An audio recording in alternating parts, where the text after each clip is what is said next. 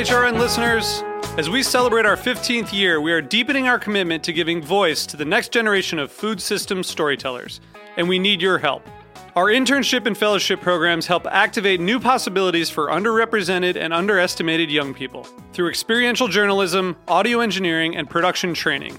Through these unique programs, HRN helps food equity stewards build essential workforce readiness skills that expand their potential and foster economic mobility. Please consider supporting these critical programs. And with a minimum donation, you can be entered to win a dinner for two at an amazing restaurant in one of eight cities and tickets to a concert at a great venue in one of those cities. We have incredible partners across the country who have donated, as they also share our passion for helping to educate the next generation of food systems storytellers. Check out heritageradionetwork.org slash 15 to donate and enter to win today. That's heritageradionetwork.org slash 15 to donate and enter to win today. And make sure you donate before March 31st. Thank you.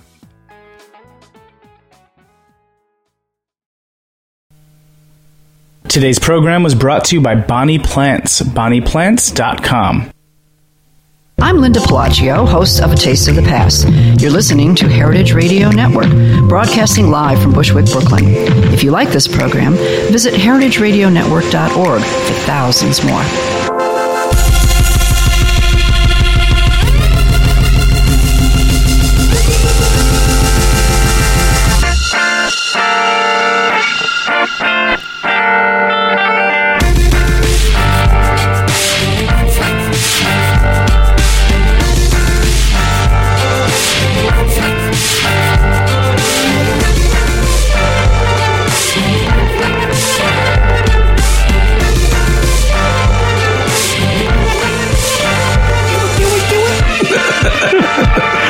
Hey, and welcome to the Food Seen on heritageradionetwork.org. I'm your host, Michael Harlan Turkel.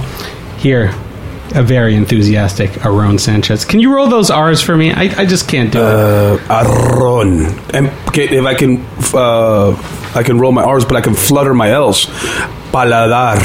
Oh, we'll, we'll get to Paladar because it's one of those be still my heart kind of places. I mean, um, for those of you that do not know Aaron, uh, you know, he is a Mexican, and I stress on the CAN there. You grew up on a border town of, mm-hmm. you know, the U.S. and Mexico. Tell me what that was like. Well, it's the idea of having one foot in in one culture and another foot in another, and and and having that sort of relate to your upbringing was is very impactful because it's it really defines who I am. I have a lot of roots still in El Paso, Texas, and the dichotomy of seeing Mexico every day when you're driving or you're going with your dad or your folks or whatever, and, and see Mexico right in front of you, uh, it really changes your perspective and makes you feel more connected to where you're from and your culture, and uh, also appreciative of where you are. You have the Rio Grande flowing, but I mean, was that an easy border to traverse? Was it was it more affable to having people go back and forth? Well, yeah, I mean that was a, that was a reality growing up. Honestly, every sort of middle middle class Mexican American on the El Paso side had a housekeeper or a babysitter that would come over from Juarez in the morning, work with you in their house, and then in the afternoon go across the border. And that happens every day, and probably still does. But now, you know, those days were a little more porous. The border now they're a little bit more regulated, sadly. Um, but it's funny because Juarez is considered one of the more dangerous cities in the world, and El Paso is one of the top three safest cities in America. So you can imagine, you know, that as Yeah. well. Yeah, I mean, aside from people going back and forth, a lot of cultures were transported in through El Paso. Mm. Obviously, you know, Mexican cuisine. Mm-hmm. Um, what what was different about that kind of Mexican cuisine? Because I know it's so regional. Yeah, it is. I mean, there's 32 states in Mexico with with the Distrito Federal, you know, and everyone. It's it's not it's not like no other. It's like any other culinary superpower, Italy or Spain. It's very regional.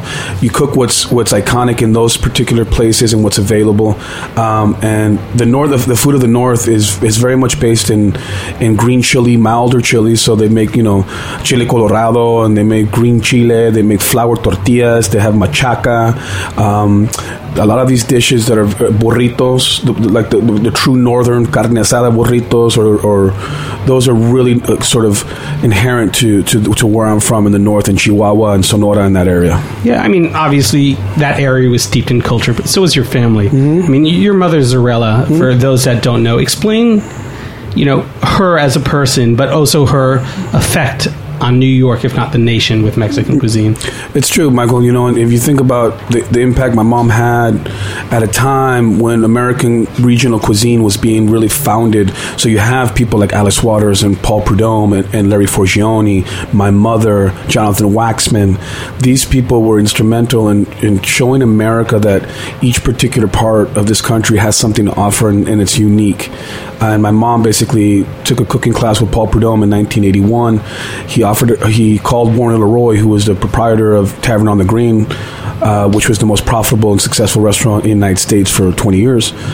Came up, cooked a dinner with Chef Paul Prudhomme, Alice Waters, and my mother cooked in 1982, and that's how she was sort of introduced to the food scene uh, and all the big players. So James Beard was there, Joe Baum, all the people that really were the mover and shakers. And my mom brought us along, so it was me and my twin brother, and that's how we got started. Yeah, I mean, you started cooking with your mother, doing catering company stuff back in El Paso, and you know, at in '84, two mm. years after that Tavern on the Green dinner, mm. you moved to New York as well. Yes. And so she came up initially to do the dinner, and then, you know, she kind of got smitten with the city like so many people did. And then we went back to, to El Paso. She loaded all of our possessions in a catering van, and then we basically moved uh, and drove behind a bunch of truckers from El Paso to New York with two thousand dollars to our name, and uh, that's sort of how the story began. And it, and it really, was in, instrumental in, in showing me the value of, of sacrifice and hard work and all the things that are important. Yeah, did you work at Cafe Marimba? I did. I did. That was my f- mom's first restaurant, she, where she was executive chef. She was not an owner. She actually worked for a gentleman named David Keh. And David Keh was a huge restaurateur in the 80s in New York. He had Auntie Wong's, he had Pig Heaven, Safari Grill, which was on top of Cafe Marimba on 65th and 3rd. And across the street from that was Sign of the Dove, which was one of the most sort of iconic restaurants in New York for a long time. So my mom was part of that, that really sort of renaissance in New York dining scene at that Yeah, time. I mean, aside from your mother's cooking, was there a lot of other Mexican food in New York? No, it's funny. My mom tells a story about the you know the Fodor's Guide. Mm-hmm. They said like in 1984, the the Mexican food in New York uh, has the same resemblance to a howling monkey has to man. That's how bad it was. Yeah. you know what I'm saying. Yeah. It, was, and it, it was it was pretty out there. Yeah, I mean, did you feel spoiled or did you feel different? I mean, I, I've been to your, your, your mother's house and had arroz con crema. Of course, and, and my mom adores you, by the way. Uh, yeah, it, it, it's funny.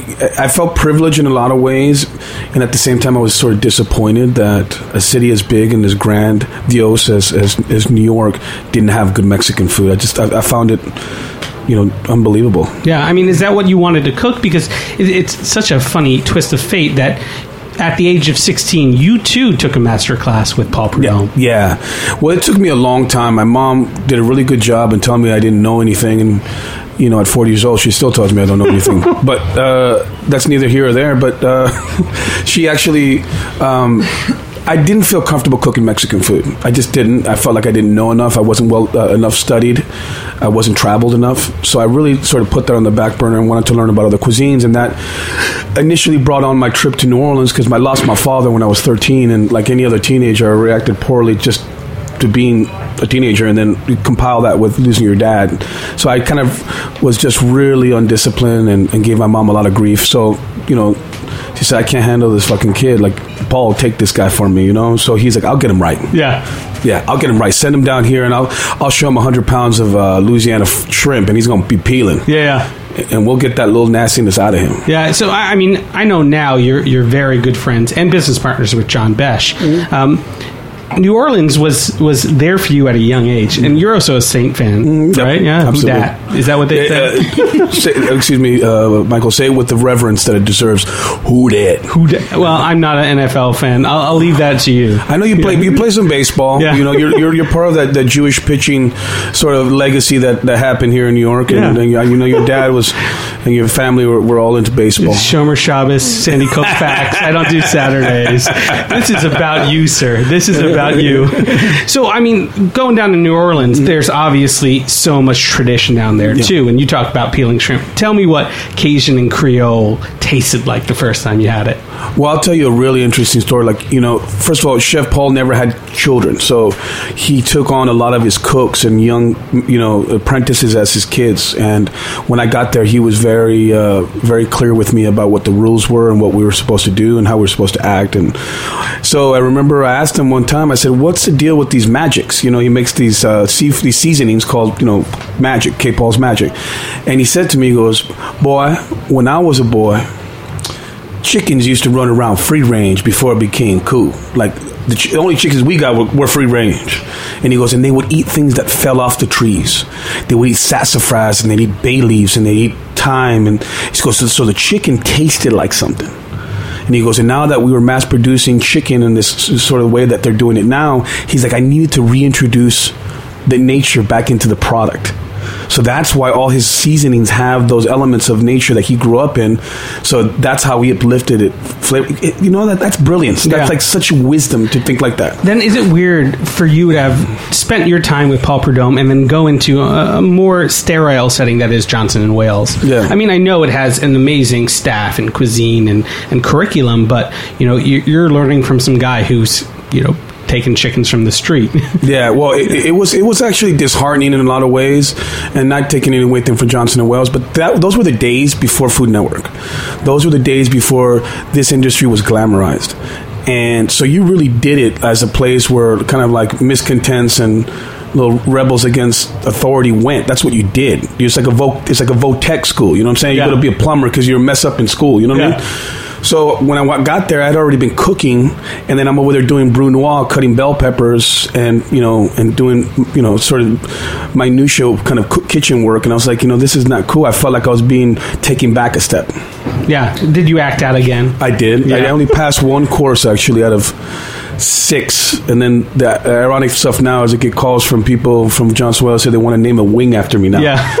Uh, no one gave a shit about me then, Yeah. and now it's funny how the tables turn. well, is the wing going to be that place where everyone sits before detention? Yeah, yeah, totally. The- I'm sure we'll have like salsa music playing Yeah, or yeah. something. Yeah. So you know what's funny is when when you went back into cooking after Johnson and Wales, um, you worked for Nuevo Latino chefs, Douglas Rodriguez. Yes. So did you feel comfortable with your Mexican heritage enough to start exploring that cuisine, or it just was a job? Well, I'll tell you a funny story about how I got started at Patria, which was the first three star uh, Latin restaurant ever given, actually, and which Reichl gave us that review while I was cooking there. Um, I was I had an interview at, at Gramercy Tavern when, when Tom Colicchio was cooking there. And my mom had told me about this place, Patria, on 20th Street off of Park Avenue. And I'm like, so I'm going. And I remember her saying something about how incredible the food was. So then I was walking to Gramercy, and Patria was next door. So I was like, I looked up and I saw this fine. I was like, oh, that's Patria. Let me go in there and ask. Hi, I'm you know I'm Zarela Martinez's son. I'm looking for some work. Do you have some? Douglas came out. He said, "Come back here tomorrow." And I never went for my interview at Gramercy. So imagine how my life would have changed had I worked at Gramercy. Yeah. you know what I mean. What was Nuevo Latino then? Well, it really started with a chef, and I want all the people, hopefully, that are listening to the show, which is about ten people. But anyway, the It's big with mothers. Yeah. Your mom, my mom. yeah. exactly. Yeah. um, no, the idea. There was a chef named Felipe uh, Felipe uh, Lombardi Rojas, and he was like the first Latin chef to come to New York. And he was a chef at a place called the World Room, I think it was called. And he wrote a book called The Art of South American Cooking. And I don't know if you've heard of it, but it was really sort of the Bible for Latin chefs. And he was the first chef in like the 80s to really talk about stuff from Peru and Colombia and Argentina.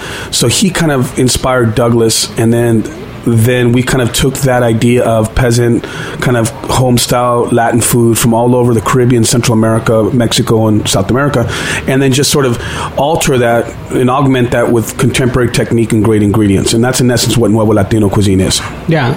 So the word Latino. You yourself, do you feel more Mexican or Latin? I'll tell you the one thing I don't like is the word Hispanic. Uh, I think the word Hispanic sort of, uh, you talk to scholars who study, you know, Spanish history and antiquity, they'll tell you that when you say you're Hispanic, that you're acknowledging the conquista. You know what I mean? You're acknowledging that you were under, you know, Spanish rule, and a lot of people will disagree with that. I think there's a term, you know, for me, it, it'd be I'm Mexican at soul. That's how I think. That's how I act. That's I, I speak Spanish, and my tío sitting next to me. That's what we do. We have his friend Rogelio here visiting from El Paso. We don't forget our culture. You know, that's what we do. We speak Spanish first, and there's a saying in Spanish that says, "Cuando pierdes tu lengua, pierdes tu patria." You know, when you lose your your tongue, you lose your country. And nowadays, you have like all these Latin people like, "Yeah, I'm down. I'm down. What?" It's like no one speaks Spanish and that's and that's that's that's fundamental. So, I mean, this was obviously a thread through your life too, because from that you seem to go through a lot of different Latin kitchens. Yeah. you know, and ones that even blended, you know, Caribbean cuisine and Gulf of Mexico. Uh, you met a business partner of yours, Alex Garcia, Yeah. and opened up a couple restaurants. Tell me about why Latin cuisine was then such an impetus for moving forwards. yeah, I mean, you, you you mentioned a guy named Alex Garcia, who I think is people. You know, it's so funny, like, because the, the, you know, kitchens is very much like music and art. You know, it's like you have these guys that are such talented people that for whatever reason don't get the attention that they deserve. You know, what was it, that that musician Sugarloaf or Sugarman? That movie that Oh just yeah, came out. yeah, from Detroit. Yeah, from Detroit, and this guy was stayed dormant for like thirty years, and you know what I mean. And they, they they resuscitated his career and all this. And Alex is one of those guys. Alex cooks like a Latin grandma, tons of seasoning and and just love and, and you know and such a good cook. You know what I mean? There's good chefs. I mean, there's great cooks. You know, Douglas is a great cook a great chef. So is Alex. You know, he'll make a sofrito that will just blow your mind. You know what I mean? A black beans that you're just like, I can't believe that that tastes that good. yeah. What was Erizo Latino? Erizo Latino was a, a Latin bistro, like so very much like you would go to a Balthazar or Cafe Felix in Soho. He wanted Alex wanted to create a restaurant that was sort of inspired by Patria, but a little bit more easy, you know, easy to understand. He had these beautiful clay plates. It was right on West Broadway between Prince and uh, Spring, and uh, just an amazing restaurant. You know what I mean? And big wooden tables, so ahead of its time. And it was a little kitchen. It was me, Alex, and a, and a garde manger person, and one dishwasher. Yeah. And if we called in hungover, we we closed the restaurant because there was nobody else to cook. Yeah. So it'd be literally me and Alex working in a tiny kitchen. The whole counter was covered with mise en place. What did you want to cook? I wanted to cook food that I grew up eating, to be honest, but I felt it's so funny. Now you have kids that are so enamored with micro, with what do you call that stuff? Um, molecular, molecular, Molecular yeah, gastronomy. I can't even say it. That's how bad I don't like it.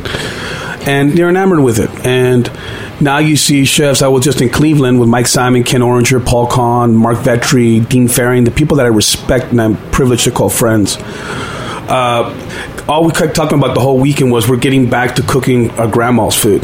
That's everything we kept saying. Damn, I wish I can cook like my grandma. You know what I mean? And so we're not enamored with the fancy stuff anymore. It's more about getting back to roots. Well, we're going to take a quick break Yeah. and talk about the area where a lot of my Jewish grandmothers grew up in, Lower East Side, and- Yeah. and, the amazing and heartfelt place of Paladar. Thank you. You've been listening to the Food Seen on heritageradionetwork.org. We'll be right back.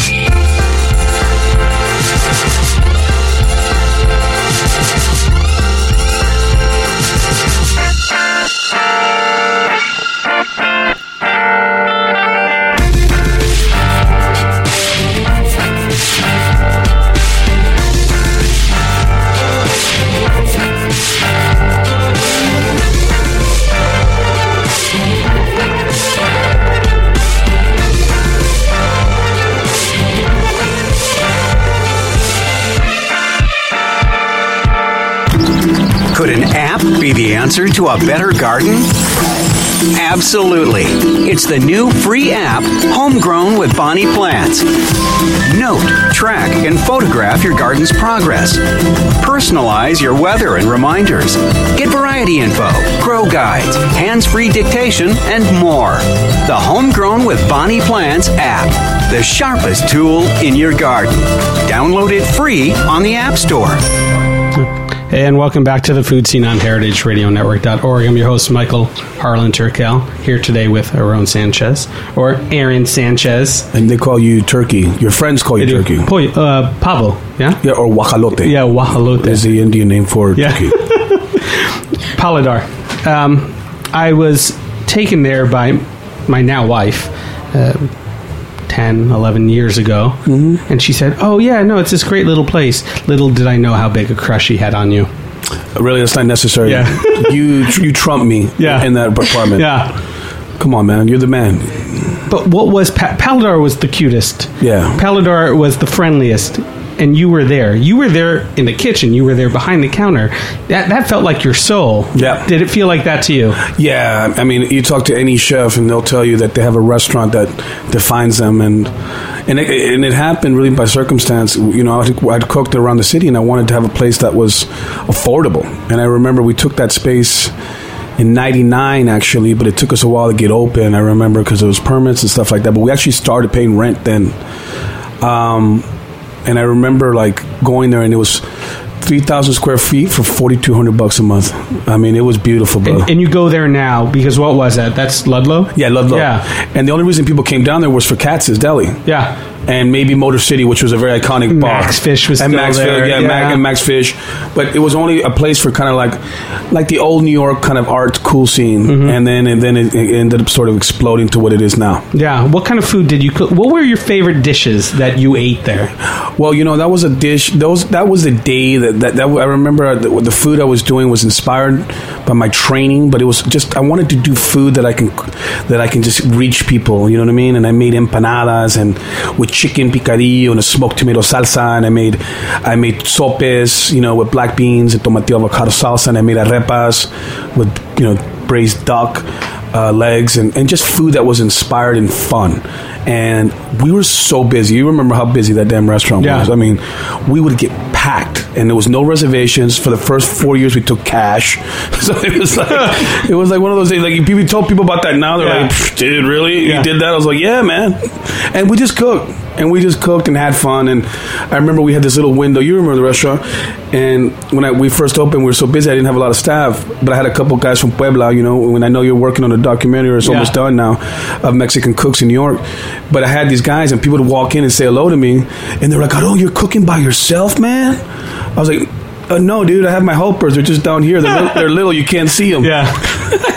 They would hand the food up like this, above their shoulders. I mean, it, it was such an amazing place because not only did it did it kind of um, project everything that you wanted to, you know, tell other people about your past, about you know your history, your culture, but again, you were just having fun there. Yeah. What happens when you're not having fun in a restaurant? I mean, it's it's the beginning to the of the end. It was funny. Last night, I had uh, I was in in Harlem with Dio. We went and had a couple drinks at Red Rooster with my with my dear best friend Marcus Samuelsson, and then I didn't realize that it turns into a party on Monday nights at the Rooster. So if, it, if you ever go there, have a chance. It's really awesome. They have live music, and it reminded me a lot of Paladar on Fridays and Saturdays when I used to have live music and DJs and stuff. And it was a long time ago. And people were dancing and drinking and having a ball. And last night it really reminded me of that. Yeah. it reminded me of how much fun you can have in a restaurant. And then, you know, and, and forget about, you know, like monitoring your staff and all that. And uh, it takes a lot to let go. You know, as an owner and as a chef when your name's on something and i just i just you got it i really implore young chefs to do that and stop being so serious about everything. I mean we're in roberta's this is a fun restaurant. This is a fun place where we're at right now. And when you stop having fun it's it's not good.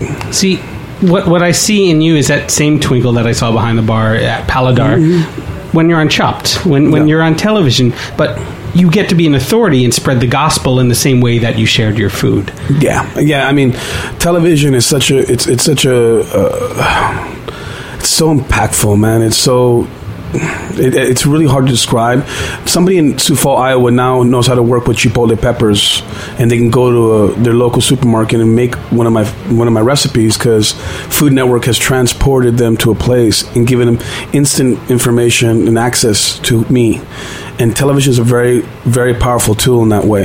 It exposes you. If you're a douche, you're going to be exposed. Yeah. If you're genuine, you will be revered and loved. And that's what I've been doing and I've tried to do on television. And I didn't do it for any self promotion. I did it to get people in my restaurant, to be honest.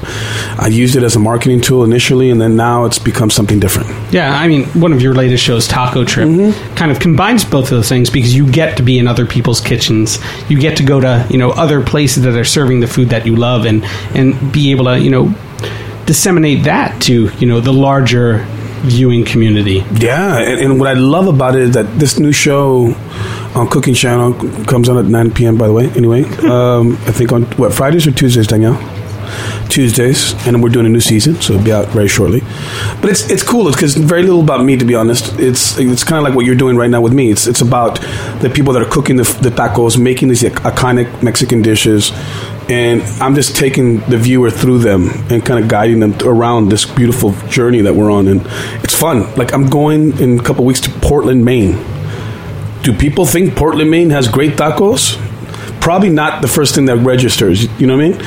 But we're gonna find it. Yeah. You, you know what I mean? Well, who's making tacos now? Because it's not just Mexicans and Latin chefs. I mm-hmm. mean, I, I think you were in Chicago recently with Paul Kahan. Yeah, yeah. I mean, the idea of everybody embracing the taco and how it's it's it's the people's food, and you know, and it's really it's really become a perfect vehicle for so many different kinds of cultures and flavors and things that people dig. You know what I mean? And so I'm, I'm going all over. I, you know, this particular run, I'm doing ten different cities, and I've been to some really cool places and eaten very interesting interpretations of tacos, and I love it. I don't want people to watch my show and think that they're going to you know see classic stuff all the time because that that would be very monotonous and sort of expected. Yeah. I want people to surprised. So what what what have been some of those twists that have kind of like Yeah, I mean, like I've seen, I saw one city we were in in San Francisco. One of the chefs made a taco with instead of tortilla, he used jicama, and that was sort of the shell or, or, or tortilla, if you will. And um, I saw people. We were in Port, I mean, in Baltimore, and somebody did a soft shell crab taco.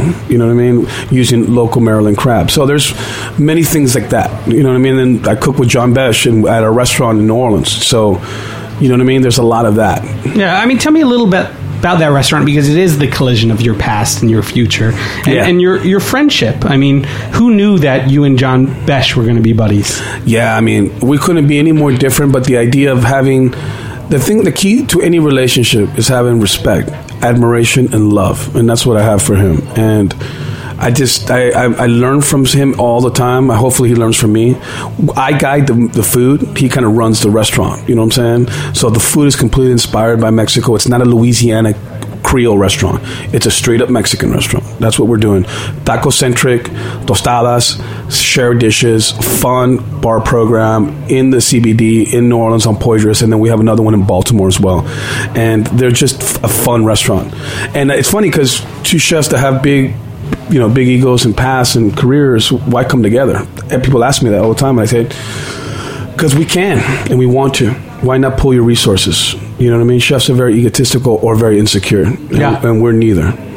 You know, it, it's changed. Like you said, there was no Food Network when you were growing up. There wasn't that bigger, you know, community. You couldn't you couldn't kind of associate yourself or talk to somebody else in the same way. Now you're constantly on Twitter, on mm-hmm. Facebook. I mean, you're interacting. So why not be open and friendly and happy and, and excited by you know th- this kind of new landscape of food? Absolutely, and, and, and now you have kids that, for other for other reasons, would have done something different. Now they're going to calling school instead of college, probably much to the dismay of their parents. But don't blame me. You know, this is it's it's fun, it's glamorous, but I hope people get into this business for the right reasons. You have to work your ass off. You make a lot of sacrifices. That does not change. And I think the bar has been raised higher now because of all the attention that this industry has gotten. Like now, we're looking at people to really kick ass and really be focused and really have a point of view with food and at least uh, at least what we do in our restaurants. We try to make sure that everyone we bring has a good attitude. And we do you know chef moves you know john and i work with a foundation to help young inner city kids from new orleans find a future in the culinary arts and it's called chef's move.